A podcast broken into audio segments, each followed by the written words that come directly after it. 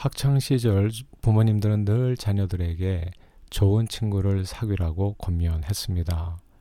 친구 따라 강남 간다고 주변 친구들에게 영향을 많이 받는 사춘기 시절 근주자적, 근묵자흑 좋은 친구 만나면 좋게 되고 나쁜 친구들과 어울리면 좋지 않은 일들이 생길 수 있기 때문에 친구를 조심하라고 부모님들은 늘 자녀들을 다그쳤습니다. 사실 사람은 함께 걷는 사람에게 영향을 받습니다.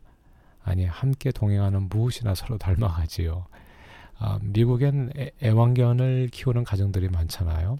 근데 걷다 보면 애완견을 데리고 산책하시는 분들을 많이 만나게 되는데 아, 정말 다양한 종류의 애완견이 있다는 것을 알게 됩니다.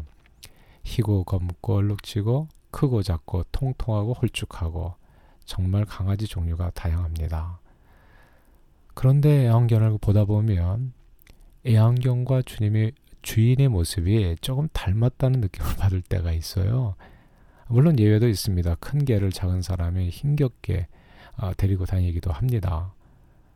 그러나 보통은 몸이 통통하신 분들이 대체로 통통한 생김새의 애완견을 키우고요. 몸이 홀쭉하신 분은 키우시는 애완견도 홀쭉한 편이에요. 겉모습만 담는 것 같지는 않아요. 주인의 성품이 급하면 강아지도 급해지는 듯 싶고 주인이 까다로우면 강아지도 성격이 까칠하게 보입니다. 주인이 사교형이면 강아지도 대체로 프렌들리합니다. 주인이 자신과 비슷한 애완견에 자기도 모르게 끌려 그런 강아지를 입양하는 것인지 아니면 살다 보니 서로 닮아가는 것인지 이유를 정확히 알 수는 없지만 함께 사는 사람과 강아지의 모습이 여러모로 많이 비슷한 느낌입니다. 이렇게 사람과 강아지의 모습도 같이 살면서 서로 비슷해진다면 사회적 동물인 인간은 더더욱 말할 필요도 없이 사람 사이에서 영향을 받습니다.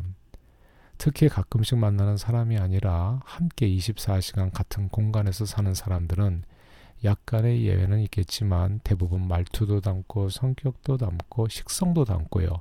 그리고 겉모습도 서로를 많이 닮아갑니다. 그래서 오래 산 부부들은 서로 닮았다라는 얘기 많이 듣잖아요.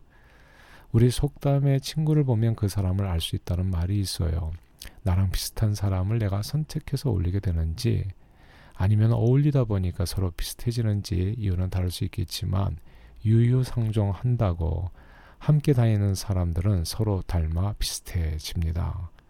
그리고 사람이 서로의 모습에 큰 영향을 받는다는 점이 과학적으로도 증명이 됐습니다.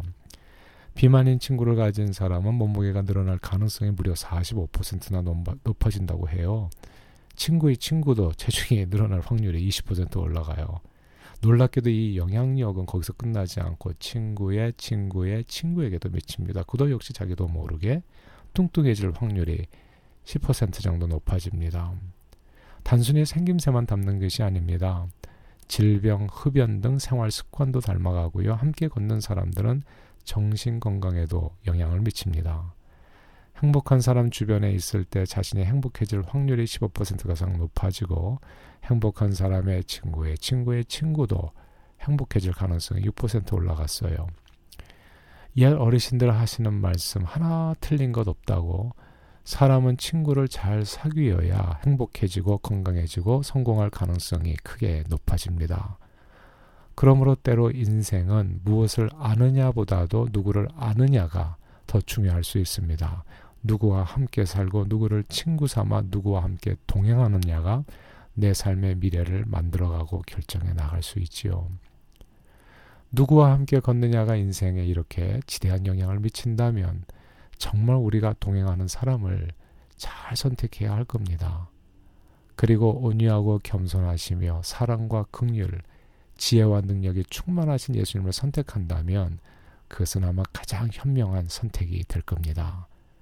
늘 주님을 친구 삼아 주님과 동행하심으로 여러분 모두 2020년 하반기 코로나 상황 속에서도 주님의 지키심과 보호하심 안에서 지상에서 영원까지 복된 삶을 누리시기를 소원합니다.